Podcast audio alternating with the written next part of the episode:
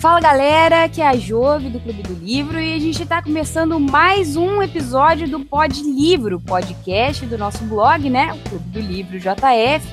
E hoje a gente vai falar de um livro de uma chinesa, né? Que é um, é, um tipo de livro que eu pessoalmente não costumo ler, livros de autores chineses. Esse foi o meu primeiro livro, né?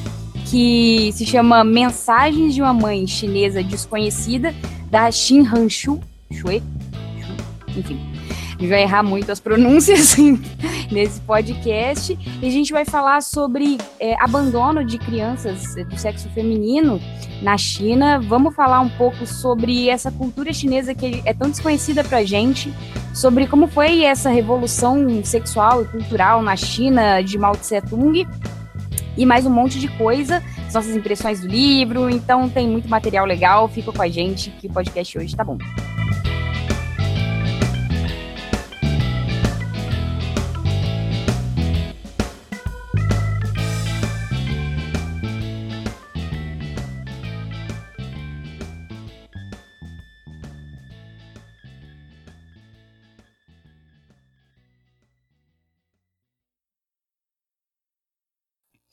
Então, gente, é, para começar o podcast, né?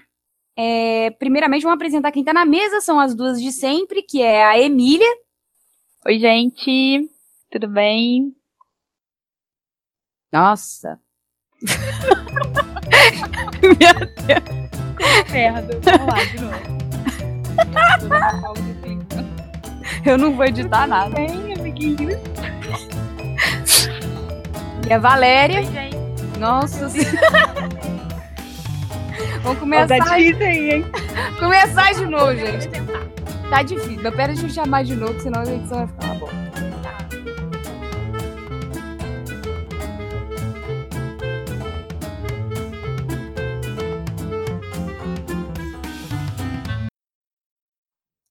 Então, gente, para falar sobre mensagens de uma mãe chinesa desconhecida, a gente tá na mesa com as duas de sempre, né? Que é a Emília. Oi, gente, bom dia, boa tarde, boa noite. Eu sou Emília, do Clube do Livro, e vamos ouvir esse podcast aí que tá muito bom. É, vamos, vamos torcer. E a Valéria. E aí, Léo? Hey, gente, vamos tentar conhecer mais sobre essas mães desconhecidas da China. Bora, né? Então, para a gente começar a entender que livro é esse, né? O que, que essa chinesa traz de tão especial esse livro, para a gente ter também, enfim, se aventurado na leitura e gravado sobre ele, foi uma indicação minha hoje. É, o livro, ele é basicamente um livro de é, relatos, a Valéria vai trazer a sinopse para a gente. E aí, Lela, sobre o que, que se trata esse livro do cast de hoje? Bom, o livro de hoje ele é um livro é, bem interessante, assim. Ele é um livro sobre relatos dessas mães chinesas, né? É, a Xin Han, que é a autora do livro, é, ela tem uma, uma relação muito, muito próxima, muito íntima com, com esse assunto, porque ela é uma jornalista que tinha um programa de rádio em que ela recebia relatos, cartas e depoimentos dessas mulheres da China e ela é, se, se, interessa muito pela vida dessa mulher chinesa. Ela escreveu outros livros sobre o assunto também, As Boas Mulheres da China. E esse relato é sobre uma, uma situação que é um pouco, talvez, distante da nossa realidade. É, talvez, eu digo talvez, porque eu acho que em certos lugares, até do nosso Brasil, possa acontecer alguma outra situação muito próxima, que é sobre essas mães chinesas que têm que abandonar seus, as suas filhas meninas ou matá-las mesmo. É, e aí ela vai trazendo uma série de relatos, alguns que ela mesmo escreve porque eram de mulheres muito simples e que não, não escreveriam seus próprios relatos, e tem um que é uma carta é, então ela vai reunindo esses relatos dessas mães sobre esses nascimentos de meninas e todos os, os traumas e as, as, dificuldades que é para essas mulheres é, cuidarem dos, das suas filhinhas.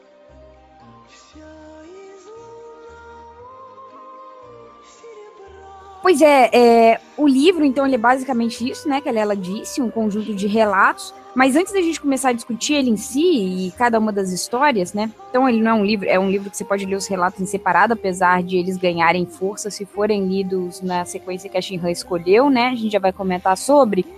Mas antes disso, antes de cair nas discussões mesmo e saber o que cada um achou, né, da, e qual foi sua experiência pessoal com o livro, é, a Emília vai trazer uma sinopse rapidinha da vida da Shinhan, para a gente conhecer um pouco mais sobre quem é essa autora. É, eu nunca tinha lido sobre ela, as meninas também, acredito que não. Então, é, foi uma novidade, assim, ler uma mulher chinesa para mim. Vamos saber um pouco mais sobre quem é, é Shin na fila do pão, hein, Emília? Hum. Bom, a Shi Shu, ela é uma chinesa, nascida em Pequim. Ela nasceu em 1958 e ela é jornalista, escritora chinesa. Ela vem de uma família chinesa tradicional, mas assim, tradicional no nível de, de, família tradicional, mas a mãe dela era uma mulher extremamente culta, falava várias línguas, mas não era uma mãe extremamente carinhosa. Era uma mãe que colocava o partido político em primeiro lugar e, assim, os filhos ficavam em último lugar.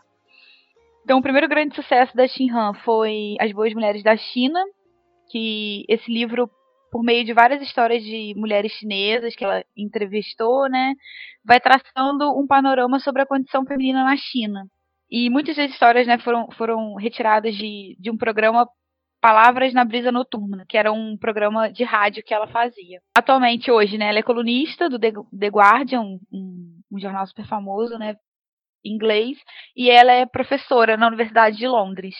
Ela fundou uma ONG, o The Mother's Bridge of Love, que busca auxiliar é, filhos, né, é, órfãos chineses, a estreitar a compreensão entre o Ocidente, a China, achar suas mães, as mães chinesas acharem suas filhas.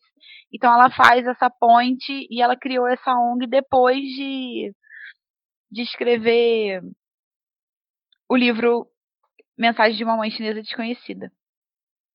É, chamado de sempre aí pra galera que esse livro a gente vai discutir ele com muitos spoilers, então se você não quer saber final das histórias dessas mulheres, é, nem nada, né, porque até a última história, ela é bem particular, bem subjetiva da Shinhan, que ela escolhe a última para ficar para o finalzinho também para para fechar mesmo tudo que ela conta ao longo do livro. Então, se você é uma pessoa que não gosta de saber nada antes de ler o livro, saiba que a gente vai falar um pouco sobre esses spoilers a partir daqui né? Mas se você acha que isso não vai te atrapalhar em nada na sua experiência, pode até fazer com que você se interesse mais pela leitura, então fica com a gente que tem muita discussão aí. Vamos saber então o que, vocês acharam, né, meninas? Antes da gente cair mesmo nos, nos temas da pauta, o que, que vocês acharam da leitura? Como é que foi para vocês? Ai, foi assim, uma leitura muito, muito boa. Né? O livro é maravilhoso, angustiante, porque como mulher, né? Eu acho que uma mulher lendo esse livro tem uma sensação totalmente diferente de um homem lendo esse livro, né? É par, parte dessa premissa. E eu tenho muita vontade de ser mãe, então, assim, a, a primeira carta já me deu um, um nó no estômago. Eu falei, caramba! E assim, a cena veio na minha cabeça, né? Eu tenho uma, uma, uma imaginação muito boa. Então, a, aquela cena da, da primeira carta me ficou na cabeça. E quando eu acabei de ler o livro, é dispensar, né? Porque caramba, que mundo é esse, né? Que, que país é esse? Que cultura é essa? Então é dispensar e é muito chocante, muito muito impactante. Te faz levar a vida de um, de um jeito diferente, assim. Esse livro é bem bem emocionante. E para você, Lela, como é que foi a experiência? Então, eu gostei muito do, do livro, assim. É, talvez eu não tenha lido ele no melhor momento, com, com a maior das, das atenções e abertura, assim, para, para todas as histórias. Mas eu gostei bastante do livro e também me fez pensar muito, além das, da, obviamente, da parte de sobre ser mulher e a história dessas meninas, dessas mães que não não conseguem ficar com, com as suas filhas e dessas meninas que são jogadas fora por serem meninas exclusivamente, mas também me fez pensar no papel do jornalista, como eu sou jornalista, é, de, de levar essas histórias e às vezes tirar essas coisas de, de onde elas estão enterradas, assim, né? Dá, dá a luz para certas histórias, que eu acho que é uma coisa que a Shinhan fez muito bem, assim, e, a importância das, das narrativas dela até para as próprias leitoras e para essas mães que ela acaba falando um pouco também dentro do livro. Eu achei isso bem, bem, bem interessante também. É um livro muito rico. Eu acho que é uma, uma experiência muito, muito impactante, assim, que você acaba tendo com o livro, né? Pois é, é a minha experiência, né, para a gente já logo na sequência emendar na, é, nos temas do livro mesmo, foi parecida com a das meninas. Eu não sabia nada sobre o livro, só sabia que eu queria ler um livro da, da Xin que não era Mensagem de uma Mãe Chinesa Desconhecida, era As Boas Mulheres da China, que é o mais conhecido dela, que a gente vê indicações para tudo que é lado, né? Esse livro foi o que catapultou mesmo essa carreira de escritora dela. Ela é jornalista, igual a Emília falou, e ela tinha um programa de rádio e tudo mais, onde ela acabou reunindo vários, vários desses relatos e tal. Então eu sabia mais ou menos desse background da Shinhan, né, desse pano de fundo, mas é, eu acho que a capa, né, é muito bonita, impactante, e já sabia que era um livro de relatos e que talvez ele fosse um pouco mais fácil para ler nesse momento que a gente estava um pouco atarefada do que um livro corrido que aí você lê um relato, lê um capítulo, absorve ele e logo em seguida passa para uma outra mensagem, para uma outra carta e outra experiência, né? E foi por isso que eu escolhi esse livro. E também eu comecei a ler ele e já abriu muito a minha cabeça, não sei as meninas, mas a primeira parte, ela não começa logo de cara com uma carta. Tipo, ela não te joga numa carta, né? Você não abre o livro e cai.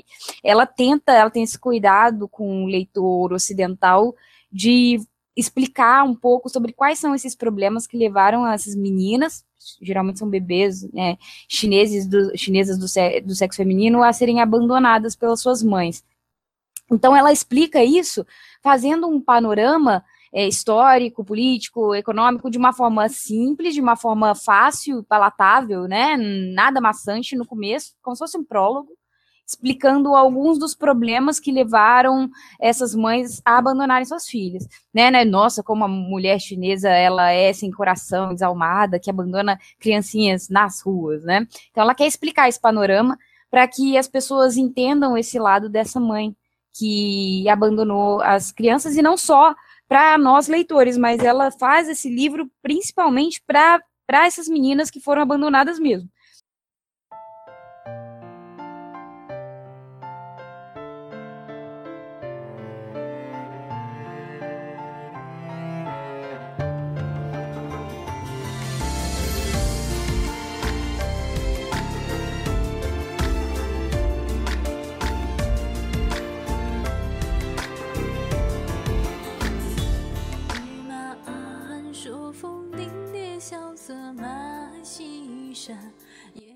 Não, é, me lembrou uma, uma coisa que a gente tem estudado muito agora no, no mestrado até, que é dessa humanização do relato, né? Que é, é o que ela faz com todo com essas mães chinesas. Ela não, não faz em nenhum momento você você é, sentir raiva dessas mães, né? Ela quer trazer um sentimento para aquele relato justamente para humanizar essas mulheres e e te fazer é, sentir capaz de, de é, compreendê-las e partilhar alguma coisa com elas. Assim. Então acho que ela faz isso de uma forma muito, muito rica para a narrativa.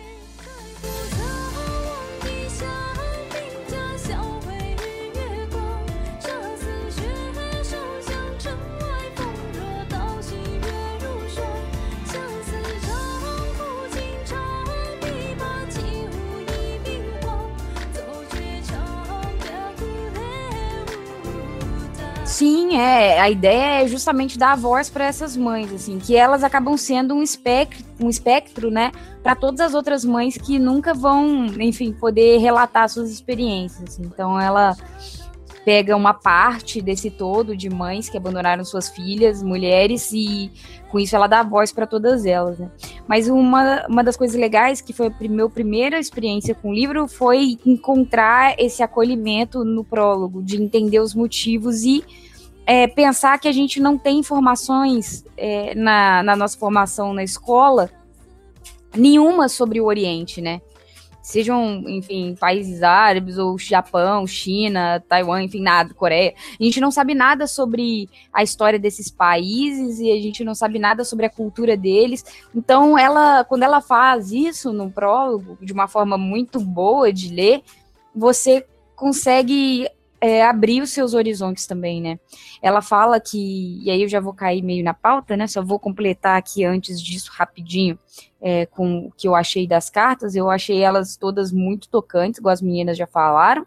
E a primeira eu acho que foi o pontapé inicial para eu começar a entrar no clima do livro. A primeira, para mim, foi uma das mais impactantes. Eu não sei porquê, mas talvez por ser a primeira, porque depois você já está esperando coisas tão é, profundas assim que eu acho que você já se torna um pouco mais insensível, né? Para poder conseguir ler mesmo, porque tem coisas pesadas.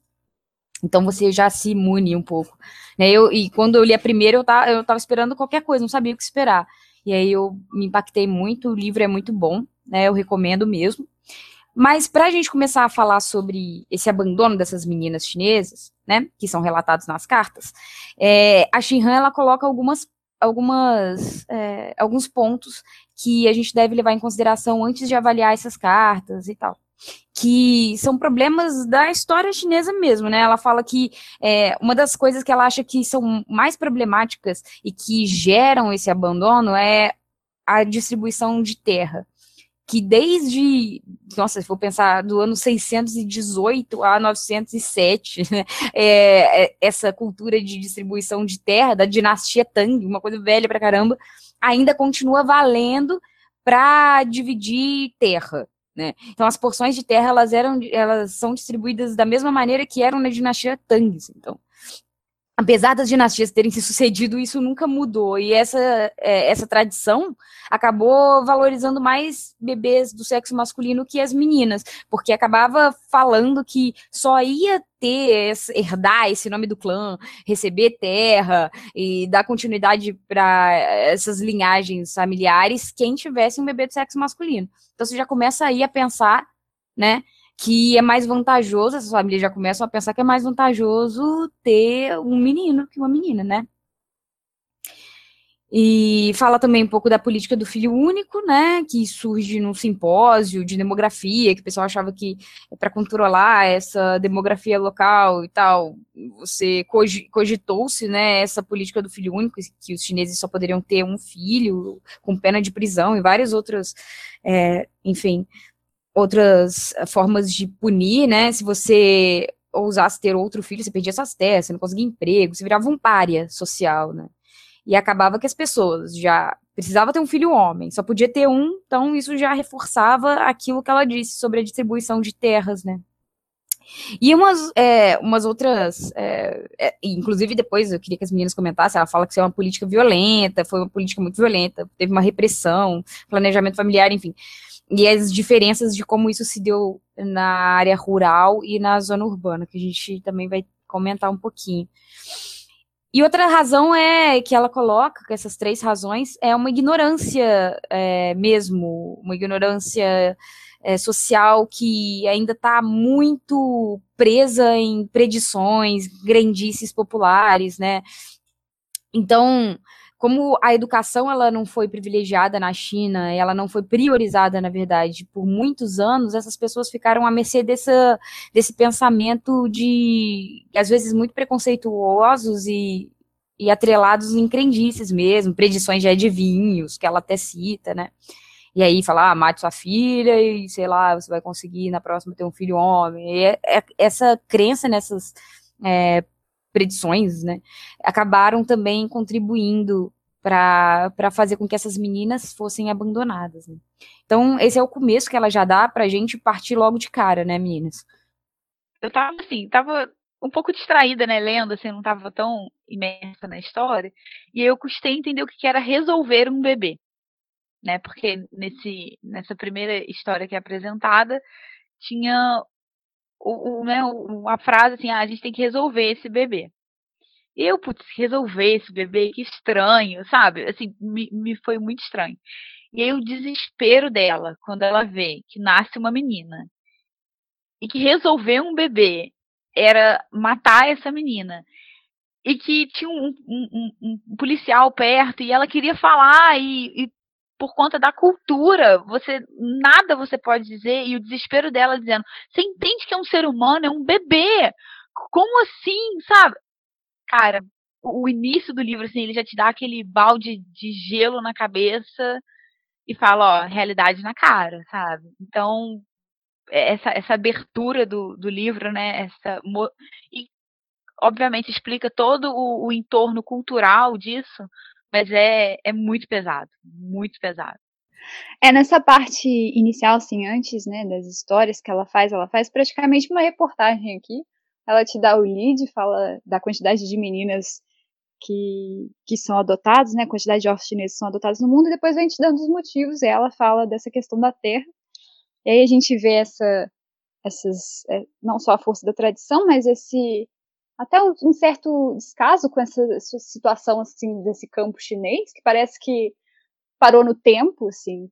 A impressão que você tem ao ler o livro é essa, que eles estão lá na dinastia Tang ainda, mesmo, né? Não só a política de terras.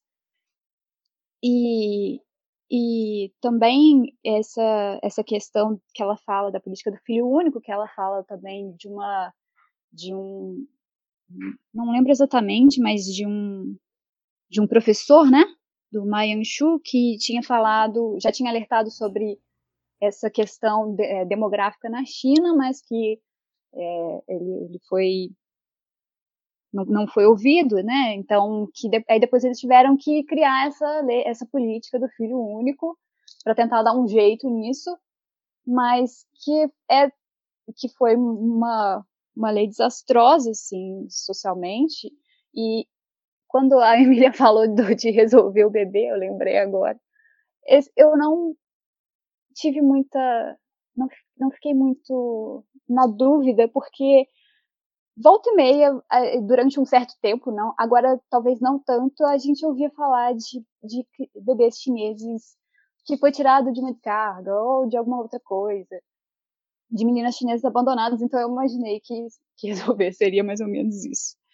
Mas Aí ela fala aqui também é, de algumas outras coisas desse planejamento familiar ao longo dos relatos dela. Depois ela retoma isso de uma com algumas coisas que eu achei muito muito curiosas assim das pessoas é, dos, dos resistentes lá que tem vários filhos e tem que ficar se, se mudando de cidade que é, é uma forma de você era uma forma de você burlar essa lei né então eu achei isso muito curioso e também das, das senhoras que ficavam tomando conta da, da vida dos outros, assim, e iam lá denunciar, né? É, quase assim, pesadelo, né, da sua vizinha, olha, eu vou lá denunciar tudo que você faz de errado, assim. Então eu achei muito bizarro algumas coisas que, que também remetem a esse início aqui que ela está falando, mas que vão ser é, faladas mais para frente, né? E dessa, mas essa, essa China rural, eu acho, principalmente, né? Que é o que ela fala muito no livro. Dessa China muito miserável. Assim, né? Muito pobre, muito apegada à tradição.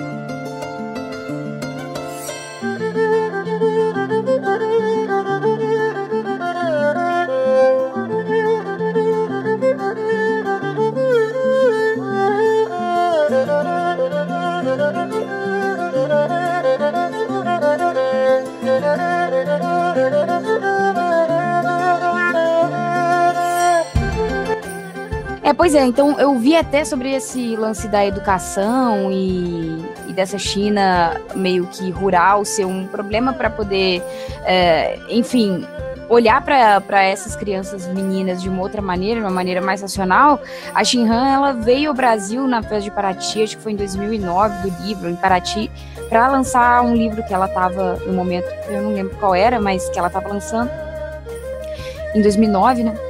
E e ela veio no Roda Viva, aquele programa, né, que tem vários, vários especialistas fazendo perguntas, né, e, e, ela disse que antes de 1990 o sistema educacional, assim, na China, ele praticamente foi, assim, inexistente, né, por conta de uma série de, de conflitos, né, guerra civil, Primeira Guerra, é, as guerras políticas na China mesmo. Então, assim, antes de, de 1990, esse sistema educacional ele era praticamente inexistente. Então, você imagina, se ele era inexistente até nessa parte mais é, da cidade, que é onde recebe maiores recursos, enfim. Na, na zona rural, eles estavam realmente continuando nesse, nesse pensamento da dinastia Tang mesmo. Então, é, ela diz, né, essas são palavras dela, vou até abrir aspas, ela fala, essa nação não teve tempo de se educar, né? Então a gente já percebe que o problema começa daí. Então julgar essas mulheres é muito complicado porque a gente está numa cultura diferente, que com todos os seus problemas é, é muito diversa de todas as agruras, enfim, por qual essas, pelas quais essas pessoas passaram, né? Então é, eu acho importante ela fazer esse é, esse, essa contextualização do porquê essas mulheres abandonaram suas filhas. Ela falou que ela fez esse livro muito por conta de pedidos que ela recebia de meninas que foram adotadas ao, ao redor do mundo, né? Que, que tinham, enfim, pais americanos, britânicos, né? E, e não sabiam o motivo da sua mãe chinesa, a mãe é, de sangue, ter abandonado elas e queriam saber, né? Então, ela fez muito o livro para explicar para essas meninas que não foi, ah, vou abandonar essa menina aí, né? Tinha um contexto muito cruel por trás dessas mulheres, né? Então, uma diferença bizarra, assim, entre o centro e a área rural também, né? Se vocês quiserem comentar um pouquinho disso antes da gente cair na primeira história. Não, realmente, é, voltando ao, ao, ao livro, né? Assim, a gente tem que realmente tem que levar em consideração que é uma cultura totalmente diferente da nossa, né? Mas ainda assim me, me, me pesou muito, porque tal, talvez eu não tenha conseguido é, ver isso como até um fato de respeitar uma outra cultura, né? É, é, diferente, a gente não precisa concordar, mas a gente tem que minimamente respeitar. E eu nem isso assim eu consegui, sabe? Eu fiquei muito indignada durante durante todo o livro, desde de, de, pequenas coisas, a gente sabe que isso é cultural, da, da divisão da terra, né? Quem tem filho homem, e até a própria religião deles, né? Você precisa ter um filho homem para abrir a porta do céu para o pai, tem uma coisa assim. Então, tudo, desde de religião, política, costume, né? Tudo é endeusando o homem e a mulher não, não serve, né? A mulher, ela é extremamente desvalorizada. Não é novidade nenhuma isso, né? Mas é, é terrível, é, é muito ruim. É, é muito ruim ler isso e saber que isso acontece e, e que é normal, né? É, é uma maravilha se ter um filho homem e é uma merda se ter uma filha mulher. Isso é bem. É bem ruim. É meio no mundo inteiro, né? E assim, me fez pensar, esse livro me fez pensar muito, assim, também um pouco, posso estar dando umas viajadas, mas nessas questões de, de diferentes culturas e dessa violência cultural sempre à, mulher, né, seja as meninas, é, eu não lembro exatamente os países agora, mas que elas têm a, a genitália lá toda deformada, né? Que eles, eles... É na África, em algum lugar Isso, África. em algum, algum país, eu não me lembro bem agora. Mas, ou que seja isso, ou uma notícia recente que eu vi do interior do Brasil, que os pais, é, alguns pais de, algum, de alguns lugares, é, é, querem ter a primeira noite de, de amor com as suas filhas, porque é um direito deles. Então, é, eu fico pensando nos limites assim desse respeito à cultura, que quando na verdade é, ela é uma violência em muitos casos, né, essa tradição, essa cultura e principalmente uma violência contra a mulher. É, essa que essa questão de culturas violentas é muito do que acontece também nisso tudo, né, que a gente já falou, dessa política de terras, de dinastia Tang, de como isso ainda é presente, de política, todas essas coisas vão criando raízes culturais muito grandes. Se a gente for pensar, o negócio tem mais de 500 anos de existência, né? Como é que você transforma sem educação, sem, enfim, um, uma, uma conscientização, né, e uma ação massiva, é, o pensamento das pessoas com relação a esses temas, né?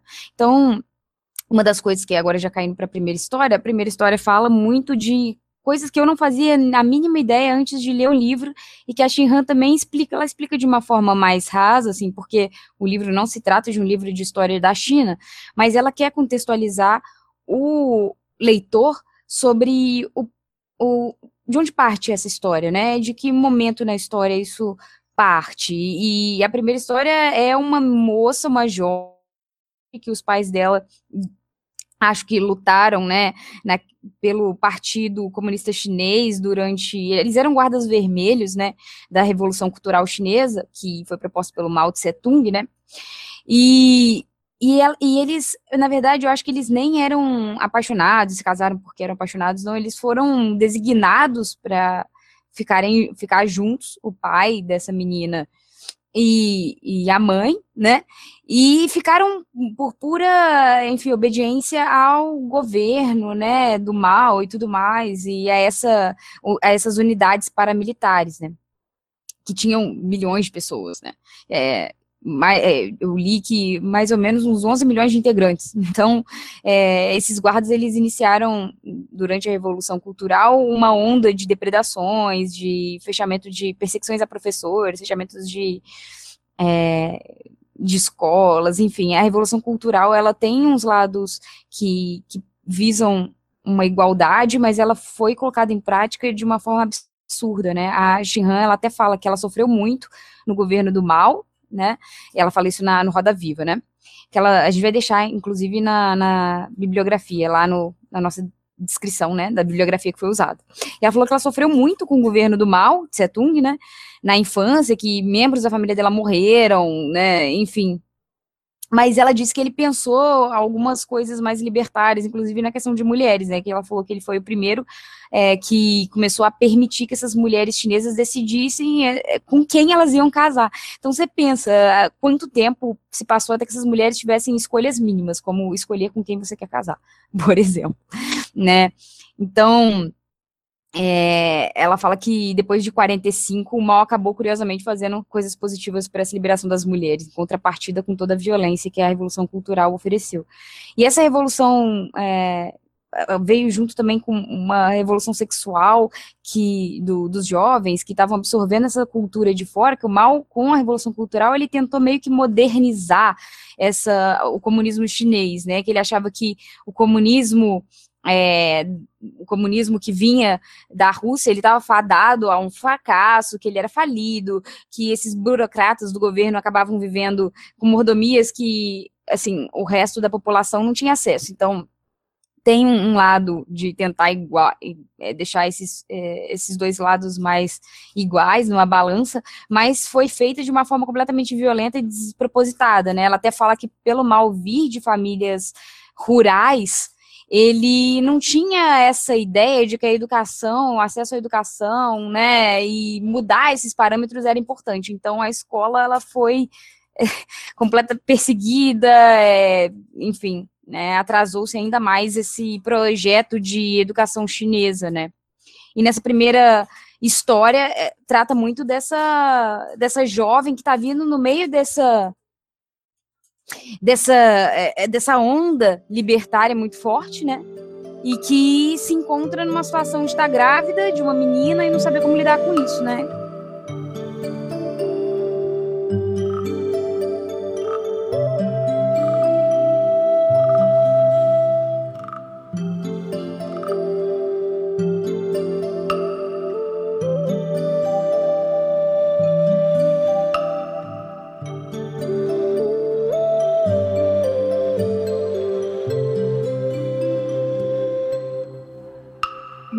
Problema, assim, dessa onda libertária e sem o conhecimento do próprio corpo, né, assim.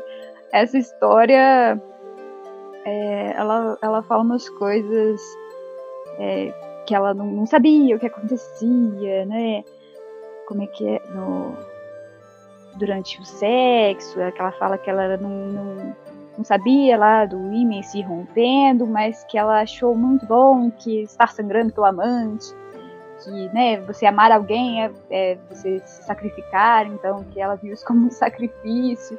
Então essa ingenuidade atrelada a essa liberação sexual, né, como que que isso acabou é, tendo consequências muito é, muito até trágicas, por exemplo, para o Waiter, né, que é a, a moça da carta, assim, que é uma falta de, de conhecimento mesmo, que ela só vai perceber depois de meses que ela estava grávida do rapaz, assim. Então, é, essa questão também dessa, da educação, dessa liberação sexual, né? É, ela já começa o, com a primeira carta falando mesmo que a, as mulheres, elas, é, e os jovens, enfim, tiveram acesso a várias práticas mais de práticas sexuais que, que vinham do Ocidente, mas eles não tiveram educação para poder lidar com elas de uma forma efetiva, de se proteger, de entender. É, a Shihan fala que chega ao absurdo de muitos jovens não saberem sequer como os bebês nasciam, como eles eram concebidos, né? enfim. Era uma, uma falta absurda de educação em níveis básicos mesmo, de conhecimento do próprio corpo, né?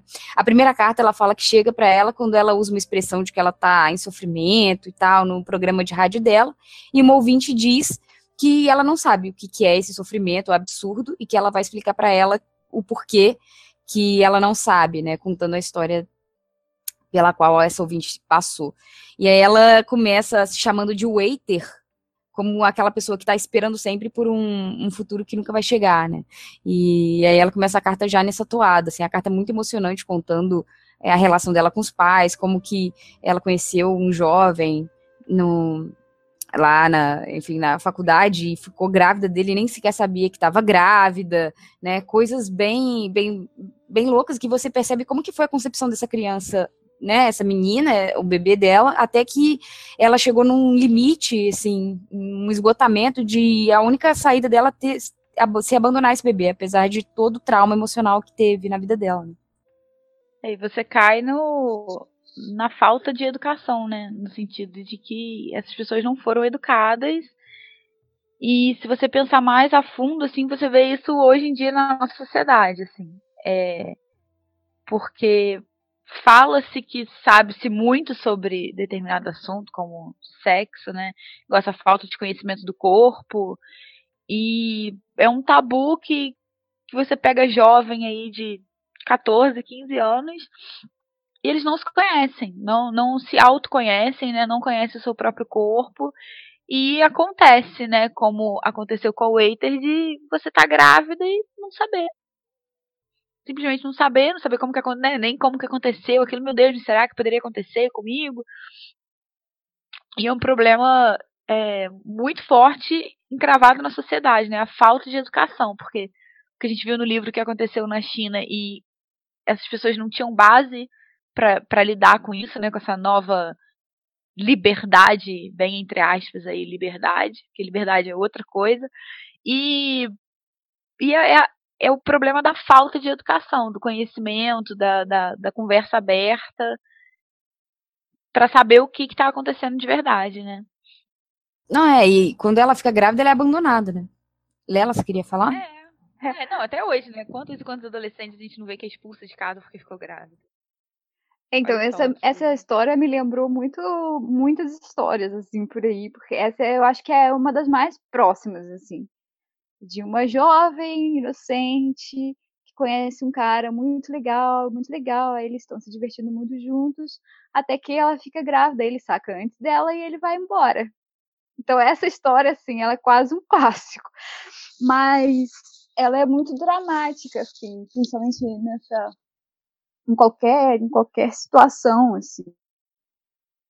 E, e principalmente esse, essa da Waiter, essa relação com os pais, e também depois do, do orfanato, acho que o orfanato desaparece, que ela deixa a criança, e, e isso eu fiquei chocada, assim, no livro, foi mais uma coisa dessas informações que você não tem, assim, eu não sabia, mas que, que eu fiquei chocada mesmo com esses orfanatos na China que desapareciam. Ela deixou a criança dela lá, e aí depois foi procurar e tinha se mudado, e assim, você não sabe para onde foram as crianças, assim, isso é completa loucura. E ela não consegue achar a filha dela, então é, essa história ela é cruel porque ela, ela quis ficar com, com a criança e num momento de desespero que de certa forma é o que acontece, assim, né? Ela deixa, mas ela deixa a menina e não consegue voltar para buscar, porque ela volta. Então, ela fica nessa eterna espera, assim. Essa carta é muito triste e eu acho, só comentando dos títulos dos capítulos, que eu acho que eles são muito, todos muito bons. É, eu acho que eles são, são um show à parte no livro, assim. E da delicadeza deles terem colocado, mesmo nessa versão e-book, é, que ela coloca o nome da menina de May e eles colocam o kanji, assim. E, é, é, cada kanji é, é, diferente, né? Você pode montar ele de várias formas para dar vários significados diferenciados para o um mesmo nome. Então, achei isso bonito, assim, deles terem colocado no, no livro.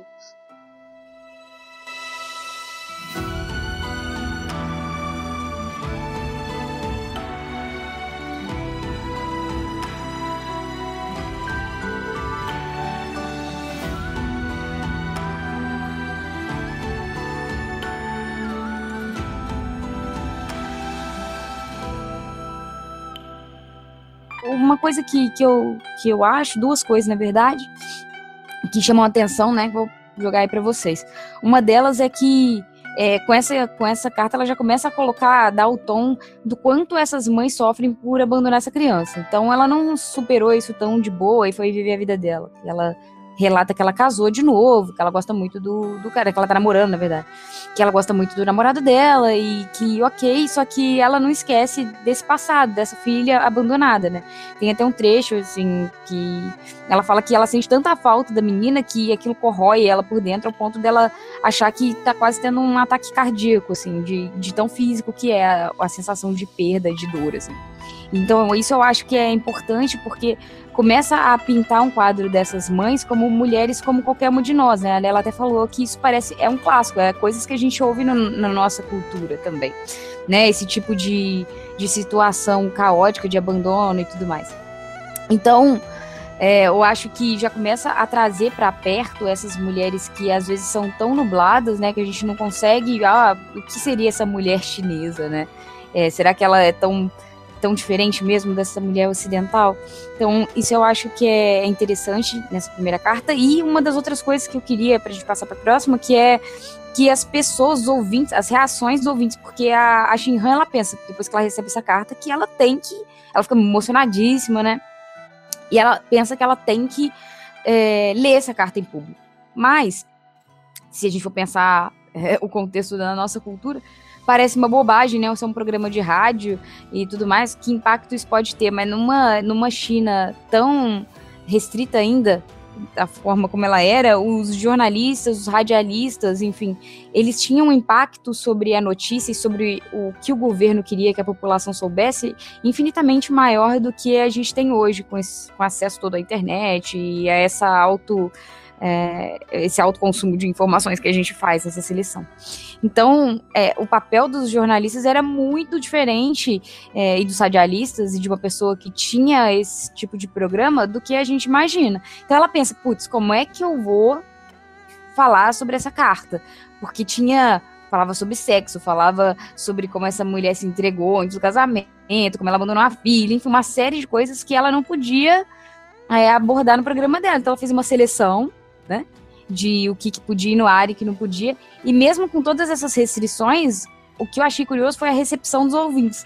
Né, ela falou que a maioria riu da carta da Waiter, riu da Waiter, achou ela uma boba, achou ela um idiota. A, a, outra metade condenou ela pra caramba, falou: não, essa mulher tá errada, ela é uma merda, é uma puta mesmo, é isso aí. E.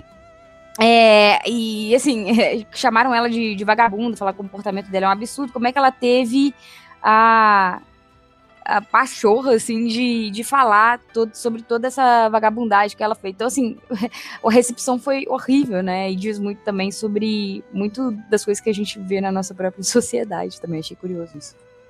Não, e engraçado você falar isso. Eu, em alguma entrevista que eu li da Shinhan, falando, um, um jornalista perguntou para ela se não era a forma como a gente vê a China, né, ser diferente, porque como a gente não, não, não tem essa disseminação de informação sobre a cultura chinesa, e, e falando, né, até mesmo das cartas, né, que estão presentes nesse livro, e aí é muito bom que né, sobre a reação mesmo das pessoas, porque por que, uma mulher ela não, não não vai ser solidária a uma outra, né, e, e vai chamar de vagabunda e tal, sobre várias questões assim, e aí ela, ela tem um trechinho que eu, que eu deixei que ela fala assim, pergunte a um japonês se ele pode questionar o imperador ou a um, ou a um sul-coreano se a filha pode contrariar o pai. Também na China há aspectos que não são políticos, mas culturais. Então, assim, até o que ela ia escolher para falar no rádio, ela tinha que pensar assim, não era nem que era proibido ou não a nível político, e sim era tão entranhado culturalmente na sociedade que não ia ser bem aceito pelo, pelos ouvintes, mesmo não sendo proibido. É, e a, é, a gente já pode pegar um gancho para a segunda história, que é, é, as mães de menininhas têm o coração cheio de tristezas, eu acho, né? Eu não lembro direito, acho que esse é o, é o, o título do capítulo.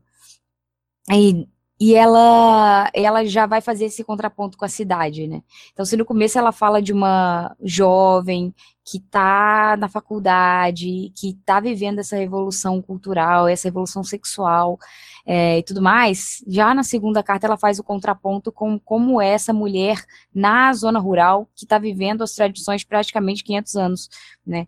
Que é a carta que ela vai falar sobre como que essas meninas são resolvidas na zona rural, né? É, e uma, passagem que eu acho que resume esse, esse segundo capítulo, né? É que fala que toda mulher que já teve um bebê sentiu dor. E as mães de menininhas têm o coração cheio de tristeza. Porque elas sentem uma dor no coração. Elas têm um coração destruído, né? Então, a mulher, ela sente a dor do parto. Mas quem tem, quem para uma menina na China têm o coração destruído, porque elas têm que dar um jeito nessa criança. E é terrível, é, é foda.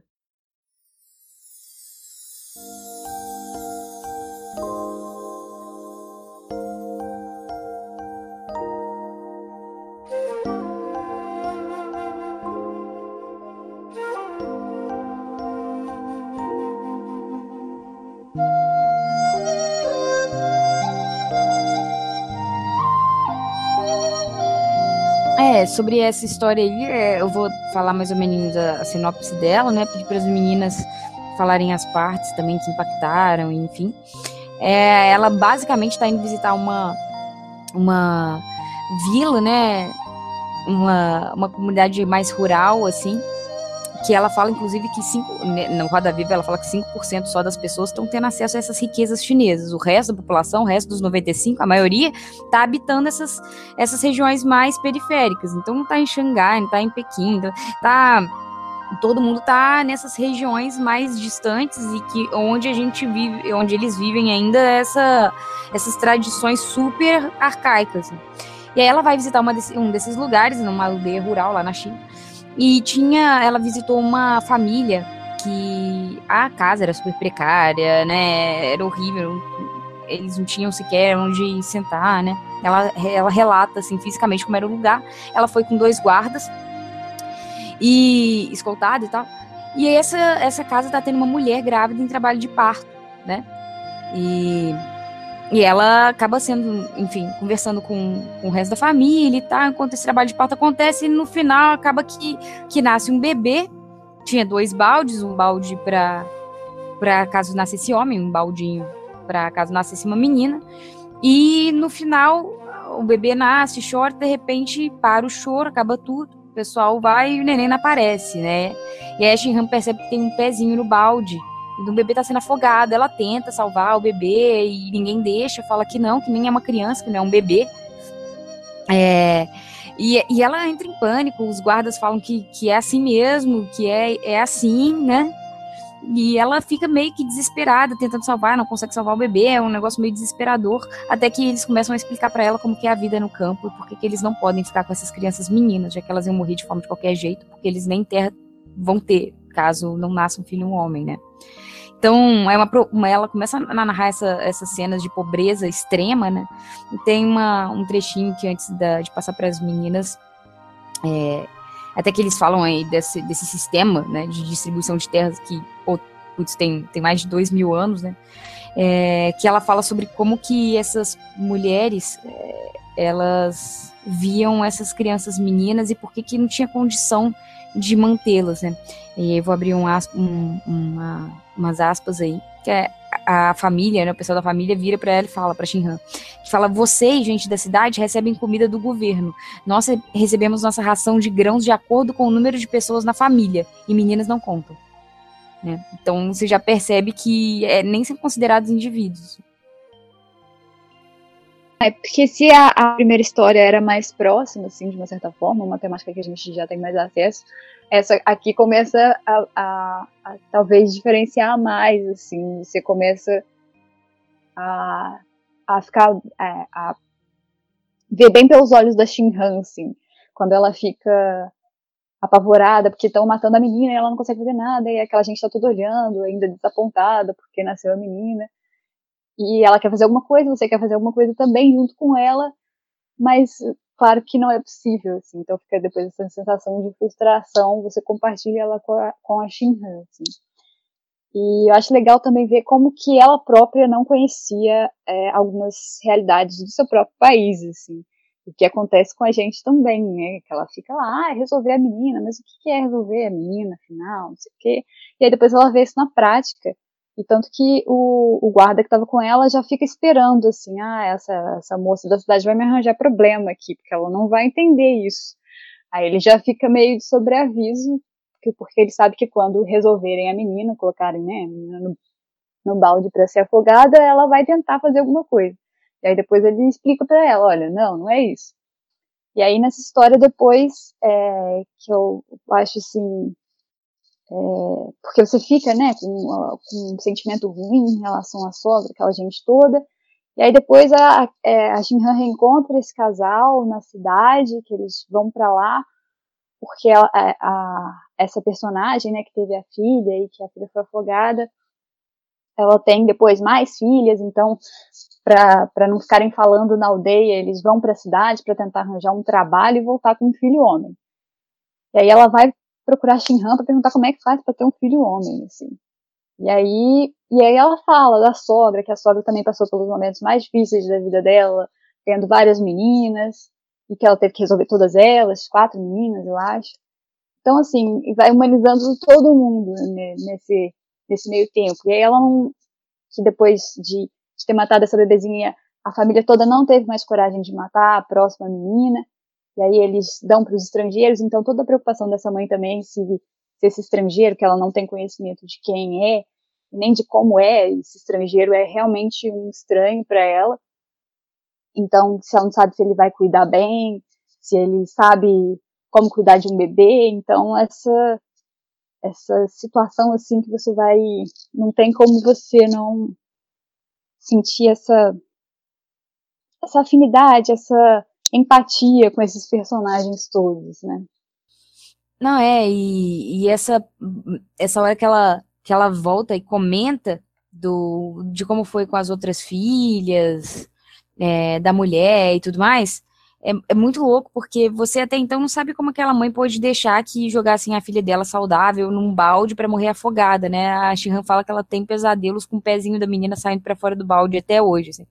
Então, quando a mãe começa a contar para Shinhan quais são, são os sentimentos dela com relação àquelas crianças, ela fala de uma forma super simples, né? Ela nem se considera uma. É, é doido porque você tira todo o protagonismo dessas mulheres, então elas nem, nem se sentem mais como pessoas capazes de opinar sobre alguma coisa, né? Ela fala no, no Roda Viva que quando ela falou sobre a palavra liberdade com uma, uma dessas mulheres rurais, da zona rural e tal, tipo essa do balde, a mulher nem sequer sabia o que aquela palavra significava, porque na China algumas das palavras têm, têm significados diferentes, mas sonoridade é a mesma, né? É igual aqui também, algumas palavras. E aí ela, a mulher falou um outro significado, que não tinha nada a ver com a liberdade mesmo, né? E ela falou, nossa, então você imagina, nem sequer, a mulher nem sequer sabe que existe essa possibilidade de tradução dessa palavra. Porque para ela isso nem é uma coisa que existe. Então é louco, né? E aí, quando essa, essa galera vem para conversar com ela, é, vou só falar rapidinho, antes da, da Emília ponderar, que, que ela fala duas coisas assim, que, que eu fiquei muito chocada, né? Que ela fala que a primeira filha foi resolvida, né, no balde, mas depois ela, ela se escondeu para ter as outras duas filhas que ela teve depois. Ela teve mais duas meninas, né? E todas as duas foram tiradas dela e levadas, né, para serem adotadas pelos estrangeiros. E que ela e ela falando das meninas, o jeito que ela fala é muito tocante, que ela fala que as filhas eram preciosas como ouro, que é mais velha, conseguiu ficar com ela durante todo o mês do nascimento, que é aquele primeiro mês. E isso ela tá falando toda orgulhosa, tipo, como se fosse bastante tempo, assim, né? E, e ela, ela faz uma pergunta assim, até inocente, assim, pra Shinhan, falando que, que foi tudo tão corrido, né, na hora de entregar a última filha dela, que ela nem conseguiu dar tchau pra menina e nem falar para as pessoas, os estrangeiros que vieram buscar ela, é, como que a filha dela gostava de dormir, né? Que ela dormia melhor se segurasse ela pelo braço, segurasse ela no seu braço esquerdo, né? É, porque ela gostava mesmo de deitar a cabecinha e tal. Então, toda essa preocupação com como a filha dela gostava de dormir, será que essas pessoas vão saber? Essa inocência, essa preocupação com a filha são, nossa, muito pesadas, né, de lidar com isso.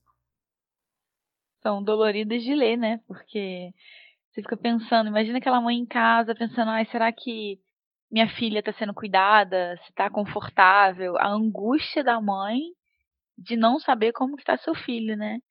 E aí você mostra que essas essas mães, elas foram criadas como se elas realmente não contam como gente, né, como ser humano, se não tiver um filho homem. Ou você tem um filho homem, ou então você não conta, né? Tem uma parte que ela falando que ouviu dizer que na cidade as pessoas sabem como ter um filho homem. Então ela pensou que também, né, indo para a cidade, ela também podia aprender e aí sim ela podia voltar para casa com a cabeça erguida e viver que nem gente, pelo menos por um tempo. Então, ou você tinha um filho homem, né, para contar para alguma coisa, para contar como ser humano, ou então você não servia para nada. Então ela naquela inocência de falar, ah, na cidade eles sabem como que faz um menino. Então eu vou lá, aprendo e volto como uma criança. Nesse meio tempo ela teve que passar por todo esse sofrimento de dar as próprias filhas e de viver com essa angústia, né, dentro do peito, sem saber como que essas crianças estão, estão sendo bem tratadas, bem cuidadas. Deve ser assim, é um, um pesadelo, né, um pesadelo acordado.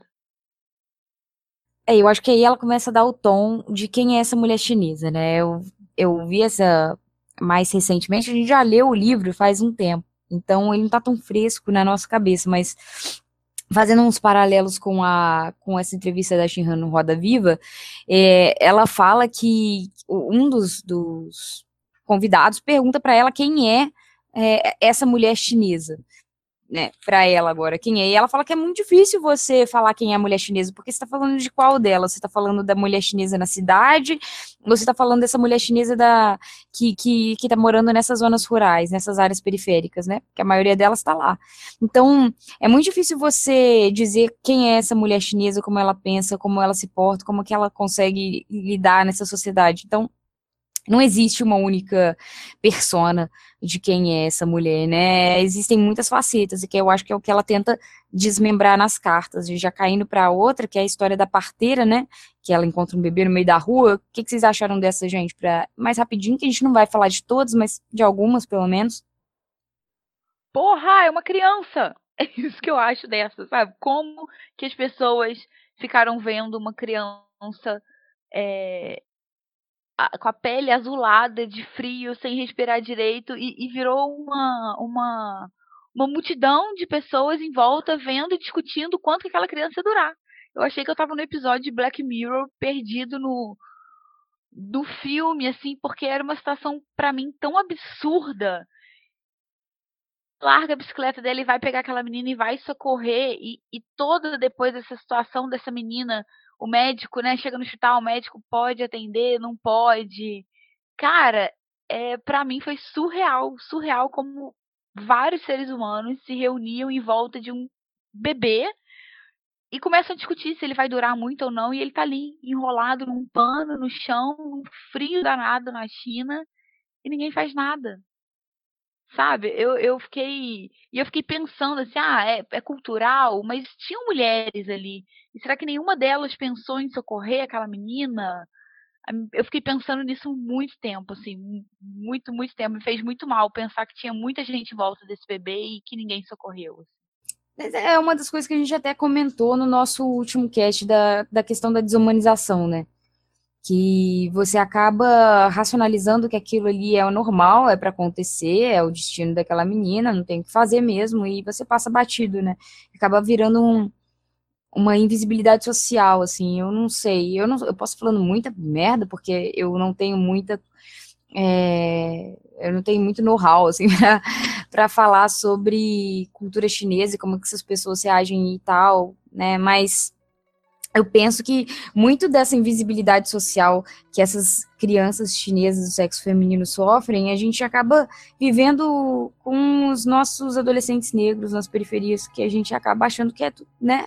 A gente racionaliza, a gente até se, se torna insensível ao sofrimento e à morte de tantos jovens negros na periferia o tempo todo, assim.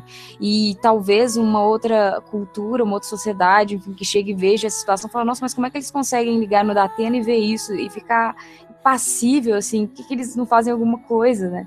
E é doido como a gente acaba é, ficando amortecido, é muito desesperador. E quando ela joga isso na nossa cara, ela abre uma gama e um leque de, de, de possibilidades para a gente pensar como isso pode ser aplicado a outras coisas, né? Como isso é construído, essa invisibilidade é construída e ela fica tão entranhada que a gente fica cego mesmo.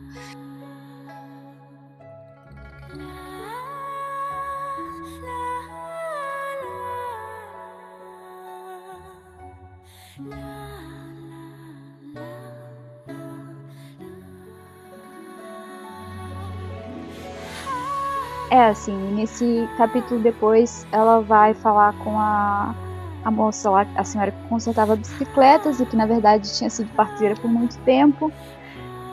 E, e aí nessa conversa, ela falando como que ela resolvia as meninas e como que era o processo e quanto que ela cobrava, que ela ganhava muito mais quando era um menino, e se fosse o primeiro ainda, que ela ganhava muito mais. E aí você tá vai vendo o, o processo dela, assim, que a Shinhan pergunta se ela teve filhas, né? E ela fala que deu todas. E aí a Shinhan pergunta se ela tem, sente falta e ela diz que, que sente. Obviamente ela sente falta, assim.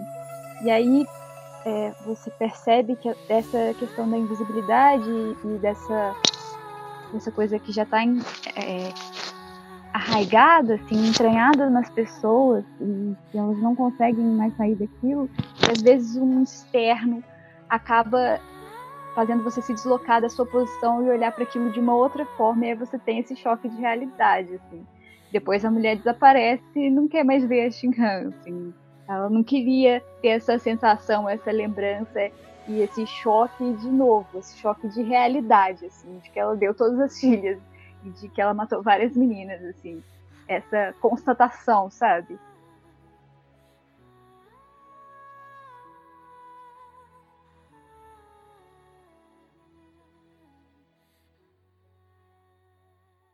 Bom, a próxima história é a lavadora de pratos que tentou se matar duas vezes. É, essa história, assim, foi uma das mais visuais para mim. Eu imaginei ela do início ao fim. É, não, às vezes a gente não sabe por que algumas histórias entram mais na nossa cabeça que outras, né? Mas essa história, ela tá impregnada de tristeza também. Já começa que a, a personagem é a, a Kumei, que é a, coitadinha, né? seria a tradução que é uma moça que está trabalhando para uma, uma, uma, dona de restaurante, que é a Shinhan comia lá às vezes, e era amiga dessa, dessa mulher, que ela lia muito, elas conversavam bastante, e elas tinham essa empregada que veio do campo e estava morando com eles e ajudando no restaurante. E ela era uma moça muito simples e que ajudava muito a fazer tudo, e aí eles começam a ter problemas com ela porque ela começa a tentar suicídio, assim. E eles não sabem por quê porque ela fala que tá muito feliz, que tá muito bem ali. E, e aí ela começa a tentar se matar e eles não sabem por quê.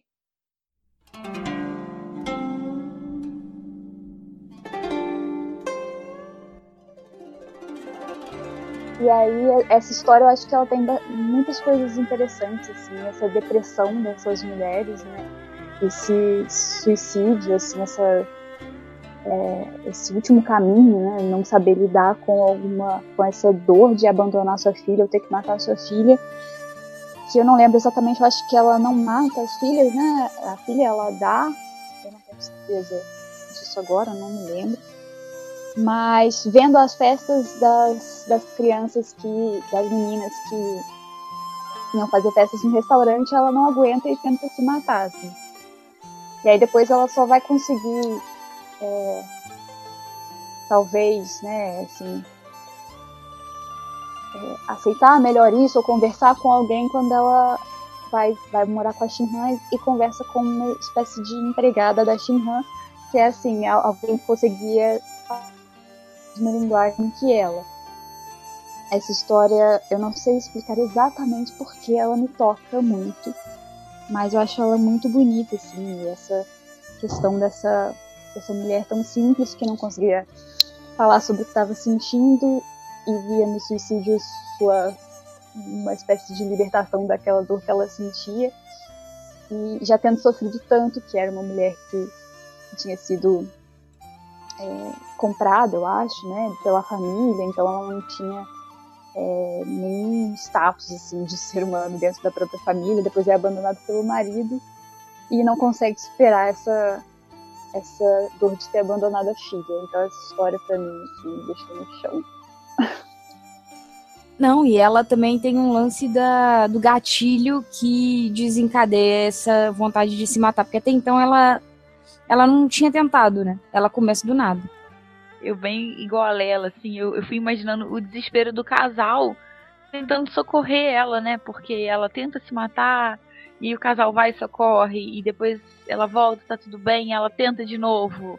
Aí corre o casal com ela e quando ela vai para casa da Shinhan e, e ela, né, vai vai contando da filha dela e, e eu fico pensando assim, o que que o que que não passa, passa dentro dela, né? O que que a dor que ela não carrega, assim, porque eu particularmente assim, eu conheço mulheres que já perderam um filho, perderam ou ou perderam numa gestação, ou perderam porque nasceu e, e morreu, ou perderam depois e carregam uma dor pro resto da vida, mas eu costumo dizer assim, a gente sabe que morreu. É uma dor, é um vazio, mas elas têm a dúvida do que aconteceu com a filha delas não sabe se está bem, se está mal, se está cuidando, se não está. Então, essa angústia deve ser. deve te corroendo por dentro que você acaba entendendo por que, que ela quer morrer. Para acabar com essa dor. E. E aí eu fico pensando assim: o que, que não passou na cabeça dela? Eu nunca pude dar uma festa para minha filha, ou, né, quando via a felicidade de outras crianças e o que que não passava dentro do coração dessa mãe pensando na filha dela. Então é muito complicado. Você entende por que uma mulher, né, aparentemente nova, quer se matar, porque ela não tem esperança. Ele foi abandonada pelo marido. Numa sociedade que desvaloriza totalmente a mulher. O que mais ela tinha para fazer, né? É, assim, e no final, porque o, o, gatilho dela é essa festa de essas festas de aniversário, que é assim, as pessoas da cidade valorizando essa filha mulher, essa filha mulher que tem a possibilidade de viver, ela não precisava morrer né, as filhas dela não precisavam morrer, eu não tinha certeza, mas ela matou, mata, matou as filhas, né? Aí no final ela pergunta, por que, que eu tive que matar as minhas, por que as minhas filhas não puderam viver? Por que eu tive que matar minhas próprias filhas? Eu queria que elas tivessem tido um bolo de aniversário, né?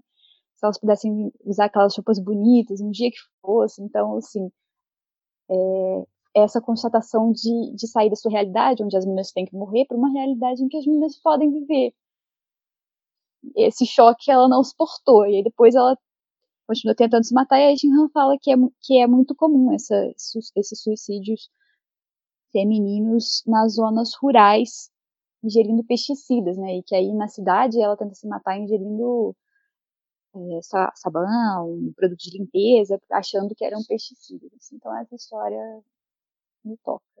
Bastante. É, é louco, porque ela até coloca alguns dados, a Shihan, ela é bem metódica, assim, ela coloca dados no meio dos relatos, ela faz ponderações no final, umas conclusões, e ela fala que num levantamento feito pela ONU, a China acabou em primeiro lugar em 2002, né, na lista de suicídios femininos, que é uma coisa que normalmente não acontece, né, os suicídios masculinos acabam sempre superando, mas na China isso acaba acontecendo, e a gente pode pensar que esse esse é, esse ponto da questão de mães que não sabem lidar com essa morte das filhas pode ser uma das coisas que faz com que essa estatística suba, né?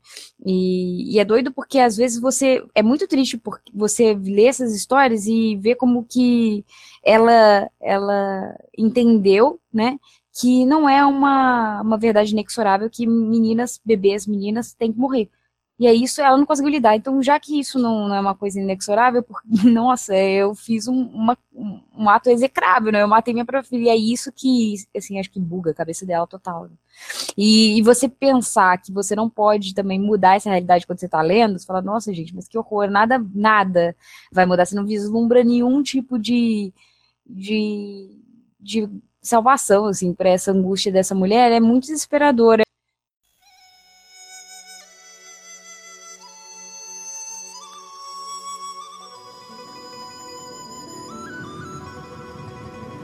Imaginando, juro, imaginei assim, uma, uma, um pipoqueiro, sei lá, ali falava o cara que tava vendendo alguma coisa, a moça que tava vendendo alguma coisa, e a menininha, tipo, sentada com uma coxinha na, na, na, boca, obviamente não era uma coxinha, mas a minha imaginação fez a menina uma coxinha na mão, e o pai, tipo, foi embora e. Ok menos uma filha, vamos seguir a vida. Não, mas é, é essa pra. Eu fico com ódio do cara. eu também fiquei um pouco.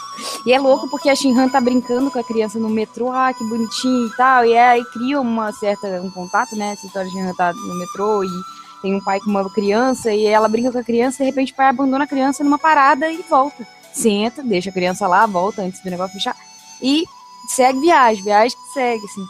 Então é, ela fica desesperada, tipo, não, você deixou sua filha lá, mas você não conhece a mulher que você deixou, você não sabe que, é que aquela mulher vai cuidar da menina, quem é, né? Que ele deixa com uma vendedora, com alguém, é a primeira pessoa que aparece lá. Então, aí ele fala, não, mas é porque não tem o que fazer, ela já ia, ela ia chorar, ela, a, a, criança não ia ter o que comer, a gente não tem como lidar com a situação, a gente não pode ir contra também o governo e tal, que acaba criando sanções para pessoas que desobedecem essa política do filho único. Então, uma das coisas que ele fala, que eu achei muito duro, pra gente não terminar essa carta, de comentar essa carta, né? É, sem falar isso, que eu acho que eu grifei isso, porque ah, eu achei muito pesado. Ele tá conversando com a Shinhan e é, a mulher tá arrasada, assim, a mãe da menina chorando, mal. E é doido como as mulheres elas não têm esse protagonismo de olhar pro, pro bebê, pra, pro bebê, pra, para as pessoas que estão conversando com elas, né? Porque elas não se sentem dignas de responder, elas não são pessoas, né? ainda mais se elas não tiverem, igual a Emília falou, um filho homem, ela não é ninguém, então ninguém dirige a palavra para elas, elas a opinião delas pouco importa, né? E essa mulher tá chorando e tal, tá mal. E a Shinhan pergunta: Nossa, mas sua mulher lida bem com isso? Tá, tá ok para ela você deixar as suas filhas meninas cada uma num lugar? Aí vou abrir aspas aí, né? Aí ele fala que ela não consegue lidar com isso como eu. Ela chora quase todas as noites e diz que sonhou com as meninas. Eu não acredito. Damos duro o dia todo, não temos tempo para sonhar.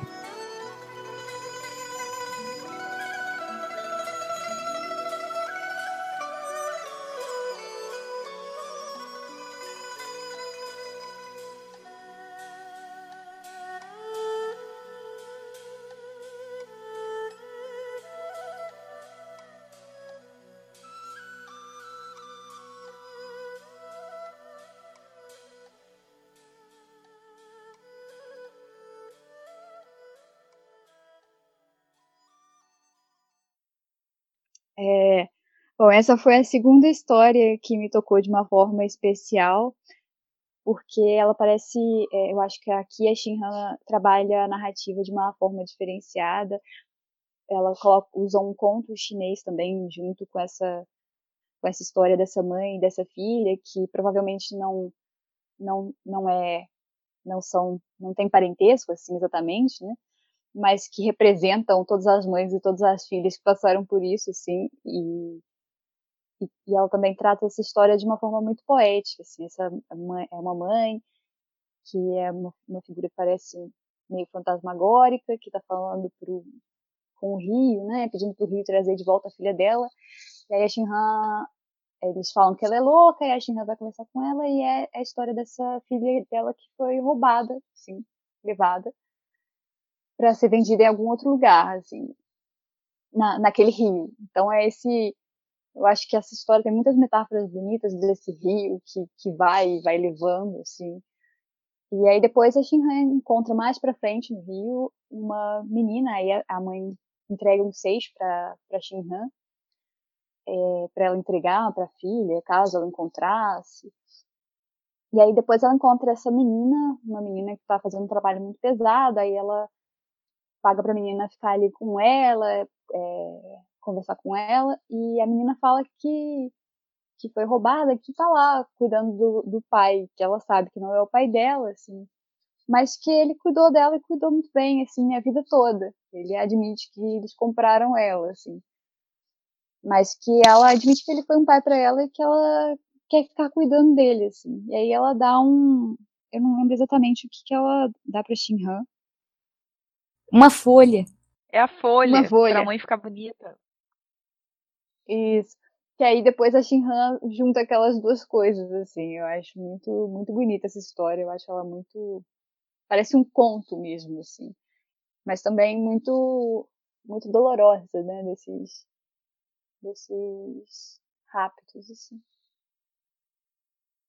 É, e é, antes da gente passar para essa última história, que é a história é, que tem a ver muito com a experiência da própria Shinhan, que teve que abandonar uma filha adotiva dela, né? É, que, que ela conta, né? No, no finalzinho, no último capítulo, queria só falar que, que é muito curioso a forma como ela aborda. A Valéria falou que é, parece um livro ilustrado, que tem essas raízes chinesas e tal, e a gente percebe quanto a Shinhan, ela, ela é crítica da própria da própria situação ali, né? Ela fala em várias passagens que aquele comunismo que pregava tanto o altruísmo e é, a igualdade foi, não foi capaz de criar pessoas que pensassem no outro, né? E ela, é, é, e ela fala isso vendo pessoas que estavam estendendo a mão, assim, para pegar comida, um passando por cima do outro. Então, ela faz uma análise vendo que, que, que aquela ideia de comunismo nunca foi aplicada efetivamente, aquela ideia bonita do altruísmo, né? Então, o que acontece no final é uma grande luta de sobrevivência do mais forte, enfim. Ela faz análises sobre a educação sexual, ela faz análises sobre essa tristeza dessa mulher que que é obrigada a conviver com, com o fato de ter matado, abandonado ou negligenciado é, a situação das suas filhas mulheres, né? Então o livro ele é todo cheio de, não é uma história e é também eu acho que o que a gente tenta fazer no cast não é bem um livro de história da China, né? É o que você vai encontrar aqui, tá? É, é um livro que privilegia igual o último, né, que a gente fez, relatos, né? acho que a gente falou bem isso no começo, que é um livro que ele vai dar é, palco para os relatos pessoais e e, e para que você entenda esses relatos num nível mais é, é, forte, que você crie laço, que você compreenda o panorama, ela faz esse, esse trabalho de, de te mostrar como que a China estava é, o que a China estava passando histórico, político, economicamente, enquanto essas coisas, esses relatos aconteciam, assim.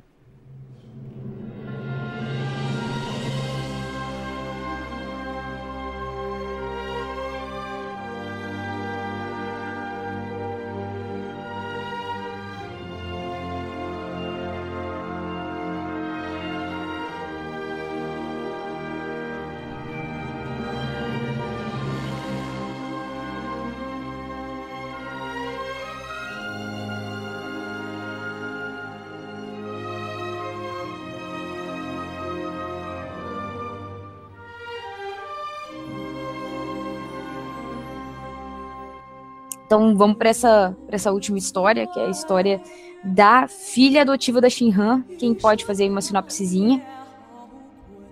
Bom, essa última história é, como a Jovi já disse, a Emília já comentou também, eu acho, é uma história é, da, da, Shin, da própria Shinhan, né? De uma filha adotada que ela perdeu, assim, né? E que ela também teve, teve se separar dessa filha. É, ela no começo da história, né, assim, ela estava fazendo uma reportagem no hospital E aí ela fica sabendo de um casal que morreu e tinha acabado de ter uma filha, a mulher morreu dando à luz, e o, o, o homem, o marido morreu também. E aí ela decide ver essa menina e acaba se apaixonando por essa criança. Que ela chama de Floco de Neve. E aí ela tenta lá com, com a enfermeira, ela tenta falar que, que ela gostaria de adotar a menina e tudo, a enfermeira fala que, que não pode. Mas aí ela consegue levar a menina para casa enquanto ela ainda está registrada como paciente do hospital. E aí ela fica cuidando da menina, assim. Aí ela desenvolve todo aquele laço com, com a criança. Mas depois ela não consegue adotar porque ela já tinha um filho e, e ela sofre pressões é, da, da rádio onde ela trabalhava, é, do, do, patrão dizendo para ela que ela, que ela não poderia mais continuar trabalhando ali e ela é forçada a entregar a menina para um orfanato. E aí, mas ela não abandona a Floco de Neve, ela continua indo lá na esperança de que talvez um dia ela pudesse tirar a menina daquela situação. E ela é, acaba se assim, é, encontrando com, com várias crianças ali abandonadas e em uma situação precária, sem comida, sem agasalhos, é, em, camas muito precárias, acaba levando as roupas que ela leva para Floco de Neve no primeiro dia, ela acaba tendo que dividir entre todos os órfãos também. E aí ela tenta é, levar essa situação até que um belo dia o orfanato desaparece, como esses outros é, orfanatos da China, assim, de uma maneira totalmente inesperada, eles se mudam, as crianças vão para sei lá onde, e ela não tem mais notícia dessa filha. Então, é, ela acaba passando também por essa situação dolorosa de, de perda, assim, é, que, é, que ela fala no início que ela tinha essa essa relação com essas mães chinesas porque ela não conseguia ver a sua própria mãe, assim, ela não, ela queria ser filha, assim, ela fala isso no início, mas também porque ela é, teve essa filha tirada dela? Teve essa, essa, essa sensação de perda que muitas das outras mães tiveram também. É louco porque ela fala que é, depois olhando ali na, nos grifos, que ela fala que ela chega lá e a mulher que tomava conta, a mulher era mó legal, a mulher do, do orfanato, ajudava ela a ir sempre visitar a Floco de Neve, que é a menina, mas a mulher quebrou a perna e durante esse processo ela foi substituída por uma enfermeira muito jovem e essa enfermeira, durante é, a estadia dessa enfermeira lá nesse hospital, o hospital recebeu uma notificação de que seria demolido para uma autoestrada aparecer ali e as crianças foram redistribuídas em orfanatos sem grandes informações sobre quem elas eram, não tinha nenhum tipo de registro. Esses hospitais, esses hospitais, esses orfanatos, eles eram muito precários, as crianças ficavam em ripas de madeira, congeladas, não tinham comida, muitas morriam, assim, de inanição, de, de de doenças. Então era uma coisa muito bizarra e por falta dessa, dela fala isso, né, na primeira história. Por falta de ter esse controle de quem entrava nos orfanatos, de quem saía e de para onde elas iam, era impossível você saber quem para onde foi uma criança, né? Então, a chance dela saber quem é a Flor de Neve é inacreditável. Ela fica olhando, ela fala que ela procurou em tudo, e tal, e que é, ela olhou assim no, no, os brinquedos espalhados e tal, e ela sentiu um vazio tão grande quanto dessas mães que também não sabem onde suas filhas foram parar, né? Ela ficou sabendo, assim, que eu acho que. É, que ela soube um pouco de alguma coisa sobre a Floco de Neve, não me lembro. Ela fala que em 96, tipo, muito tempo depois, assim, ela ficou sabendo que a Floco de Neve provavelmente foi é, adotada, o grupo de crianças, né? Que estava junto com a Floco de Neve, foi adotado por americanos, mas ela também não tem muitas informações é, a respeito disso. Então a gente entende até por que, que a Shinhan fez aquele, essa ONG, né? É, a Mother's Bridge of Love, né? Bride, né? Bride of Love, que, que, que tenta fazer, né? Esse, esse alento para essas, essas crianças que não sabem onde suas mães estão e, e para essas mães também, né? Ah, eu acho que essa fechar a, a escolha da Shin de fechar com um relato, um relato autobiográfico assim, ele confere ainda mais força pro pro livro e para esses depoimentos, porque você é, primeiro que é uma expecta é uma uma quebra assim, você não está esperando aquilo, e de repente ela mesma passou por isso, assim. E é uma coisa muito, você se sente muito próxima dela, assim. Esse relato em primeira pessoa, né? Ele tem muita força, assim, de identificação. E eu acho que ele fecha de uma forma muito bonita o livro. É, dela falando dessa espera e falando que ela vê a marca de nascença da filha em todas as meninas. E ela final, né? Floco de neve, minha filha, onde quer que você esteja, sua mãe sem saudade de você. Dentro de todo o livro de todas as mães e é o que ela quer passar. Assim. Então acho que ela escolheu uma forma muito feliz assim, de terminar livro, porque ele termina de uma forma muito bonita e dando é, uma certa forma, esperança para essas crianças, para essas mães e, e, um alento, assim, né? Olha, suas mães não abandonaram vocês porque elas não gostavam de vocês, elas, é, elas sentem saudade, assim, e, e ela termina com esse sentimento bom, esse sentimento materno, esse sentimento de, de saudade, de nostalgia, de esperança, e que eu acho muito bonito, assim, esse final do livro.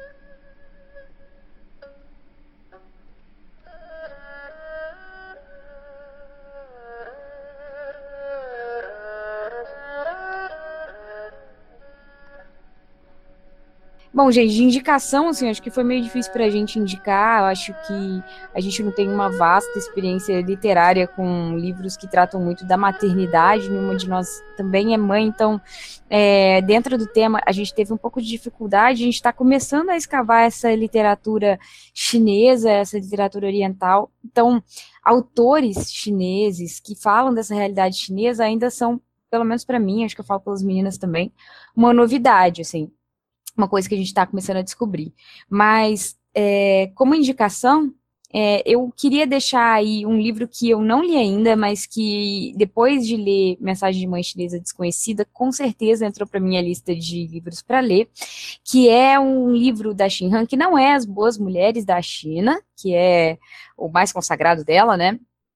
É o Enterro Celestial, que é, ela fala um pouco da, da questão do, do Tibete, né? Ela encontra com uma mulher, que é a Xu Wen, e numa casa de chá, e essa mulher começa a contar a história da vida dela de 30 anos dessa busca por um, pelo, pelo cara que ela gostava, né?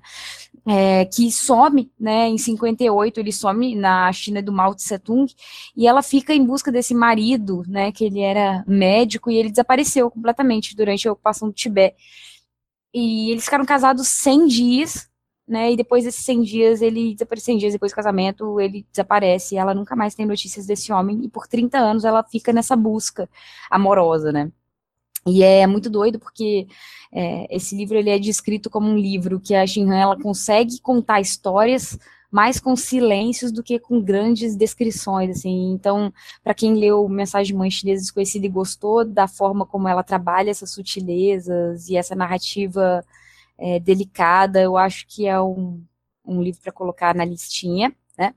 E tem um outro que eu fiquei curiosa, eu acho que faz um contraponto é, com a abordagem da Shihan. A Shihan, né, a Emília falou lá no começo, ela vem de uma família aristocrata, uma família burguesa, e, e é diferente o ponto de vista de uma outra é, escritora bem famosa, que saiu pela Companhia das Letras, que é a Jun Shang, que escreveu um livro que chama Cisnes Selvagens, que é bem famoso também. E esse livro ele é a visão de uma outra, de um outro lado, né? Não dos, dos burgueses que acabaram sendo o alvo principal dessa revolução cultural do mal, mas dos que estavam do lado desse outro lado, né? Não dos lado, do lado burguês da, da coisa. Então, é, é muito doido, né? Que ela começa a falar dessa do governo, do mal, mas também ela volta na história da mãe e da avó, a, a autora, né, a Jun Chang, e ela fala dessa, dessa vivência dessa guerra civil e de tudo mais por um outro prisma, assim. Então, ela conta, ela resgata meio que uma saga da família, assim, um, desse, nesses relatos dela, o que é muito legal e a gente vê essa China também por um, uma outra visão, um outro prisma, né? Esse é também um livro que eu não não comprei e ainda não tenho, não li, mas que depois de ter visto a a Roda Viva, né, o programa Roda Viva com a Shinhan, eu fiquei com muita vontade de ter acesso, porque, cara, é, é, é, é muito legal você descobrir, descobrindo que esse, essa, essa cultura está sendo abordada de vários outros, por vários olhares, né, e a gente acabou descobrindo um agora, mas existem diversas formas de olhar para esse mesmo tema. E vou indicar também esse programa, né, com a Shinhan, que é o Roda Viva, que você lá ela vai falar não só dessa questão das mães, era um, é uma é um programa que saiu muito antes do livro que a gente abordou no cast hoje sair mesmo, né, ser lançado. Ela estava fazendo, ela falou que ela estava finalizando o Mensagem Mãe Chinesa quando ela foi lá, né, no no, no programa, e mas ela fala sobre muitos aspectos, ela fala sobre questão econômica, ela fala sobre os países se colocarem no centro é, do mundo, como os chineses têm a ideia de que o mundo ele é visto a partir das experiências chinesas, eles não acham que a gente é totalmente ignorante da, do que acontece lá, eles acham que nos nossos jornais, segundo ela, né, segundo Xinhan, nos nossos jornais a gente tem acesso a todas as informações do que acontece na China e que a China é um país que está é, dentro da, nossa, da convivência ocidental muito mais do que realmente acontece. Então ela fala sobre essas questões, fala sobre TV, fala sobre essa importância do, do jornalismo e do, é, da TV na formação do indivíduo, ela fala sobre essa liberdade sexual, de como as, as pessoas é, na China, e principalmente as mulheres, na, na área rural sofrem com essa falta de educação que veio do governo do mal. Eu acho curioso, ela que foi criança e que sofreu tanto, perdeu familiares e tudo mais, durante a Revolução Cultural, conseguir ver aspectos que tinham premissas positivas. Então você vê que ela é bastante lúcida e que ela fala sobre que nada é preto no branco, né? E, e é muito legal você conhecer esse outro lado dela, de falando sobre outros temas que esse livro não aborda. Então, eu acho que o programa está disponível, né? No YouTube mesmo, você já encontra. No, no canal mesmo é, do Roda Viva, você pode ter acesso ao vídeo. A gente vai deixar na descrição. Então, eu acho que para começarmos né, a, a adentrar nesse, nesse terreno de cultura oriental, principalmente chinesa, eu acho que as minhas indicações para hoje são essas. Vou passar a bola para as meninas agora. Ah, então, eu tenho três filmes para indicar, na verdade. Vou mais para a parte da leveza, assim. Tem a ver com mãe, mas é mais leve. Então é, o primeiro deles é uma animação de 2012 que é o Valente. Que gente, quem que não assistiu assista, sabe? É muito fofo. Eu eu não vou assim dizer por que tem muita relação com mãe, porque assistam para ver. Mas rapidinho, assim, a história de uma princesa da Merida que foi criada pela mãe para ser boa esposa e mãe. Só que ela é exatamente o contrário disso. E eu custei muito para assistir esse, essa animação. Todo mundo brincava, meu cabelo é muito parecido com o da Merida, então as pessoas brincavam comigo, mas eu nunca tinha parado para assistir. E é fofo, é leve, é lindo e mostra todo o problema dessa relação de mãe e filha, das expectativas de uma mãe em cima de uma filha e a filha simplesmente não quer ser o que a mãe pensou para ela. Então é fofo para de tarde comer vendo uma pipoca super leve, super bonitinho e eu super recomendo. Outro filme que comer vendo uma pipoca, né? Eu tive que comentar aí. é muito bom para comer vendo uma pipoca. Segue o bar. O outro é um filme genial de 2015, é um filme brasileiro, chama Que Horas Ela Volta, que mostra a história de uma, de uma pernambucana, acho que é pernambucana, assim, a Val, ela é é a Regina Casé que faz essa personagem, ela se muda para São Paulo para dar boas condições para a filha, mas nisso ela não cria filha. Ela acaba criando o filho da patroa e a filha está longe e em determinado momento a filha vai para São Paulo para prestar vestibular para arquitetura e fica com essa mãe. E assim, é um filme lindo, é um filme que traz muitas discussões assim da, da, da sociedade brasileira e que vale muito a pena ver. É um filmaço, filmaço brasileiro maravilhoso que dá, dá orgulho, dá orgulho de ser brasileiro esse filme, é muito, muito bom. E o último filme é um filme que eu vi há muito tempo, assim, é, muito tempo mesmo. É com a Cameron Diaz e a Abigail Breslin, aquela que fez Pequena Miss Sunshine. Chamou Uma Prova de Amor. É um casal que tem uma filha que ela tem leucemia. E aí eles têm um filho, uma filha mais velha. Eles têm uma filha, né, mais nova para salvar essa menina. Então a menina doa medula, doa fígado, e aí chega um determinado momento que a menina quer se livrar disso, sabe?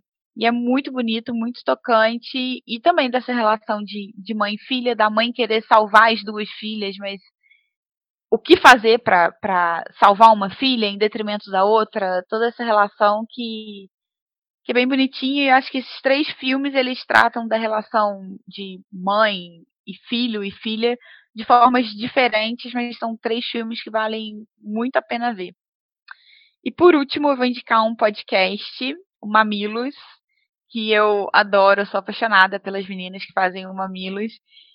E que o nome do, do episódio é Mães de Merda.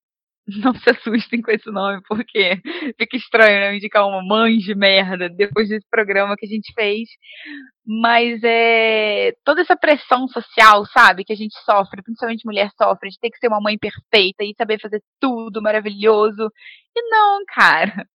Não, sabe? A gente só tem que se livrar disso e, e dar muito amor, carinho, cuidado aos filhos. E, e é muito engraçado, muito emocionante esse, esse programa. E essa expressão, mãe de merda, são várias situações que acontecem, que é normal, que toda mulher passa, toda mulher se cobra e que não precisa. Então, se você que é mãe, assista, porque você já passou por essas situações. Se você quer ser mãe, assista. Se você é filha, assista não, gente, ouçam. Ó, tô bugando já. Ouçam o episódio porque é emocionante, é engraçado, é leve e é muito bom. E acho que é isso que eu tenho para indicar para vocês hoje.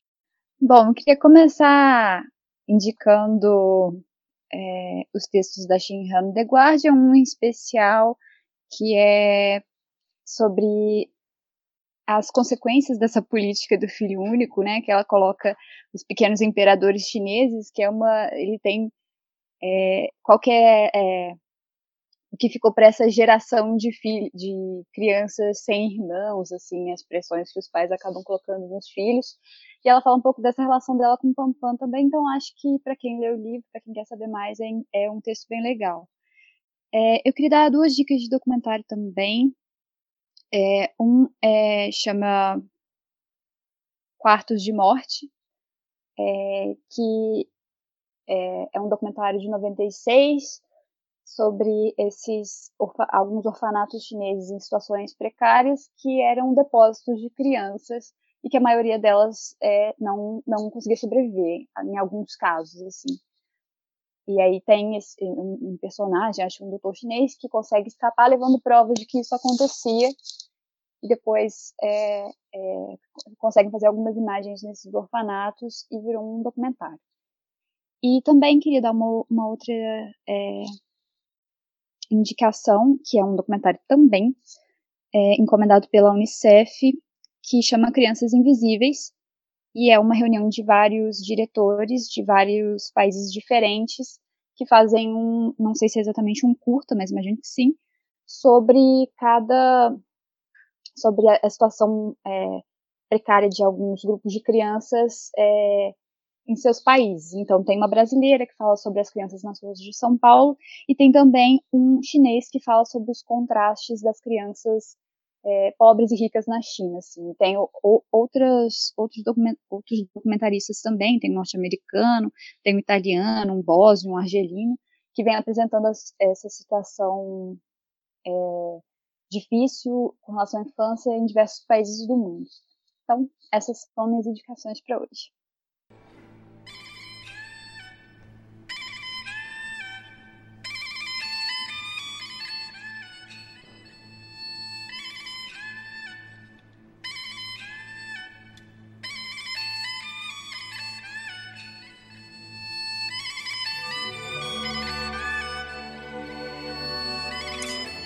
Isso. Então, né, gente, foi difícil gravar o programa. A gente acabou tendo um monte de imprevistos e, e, enfim.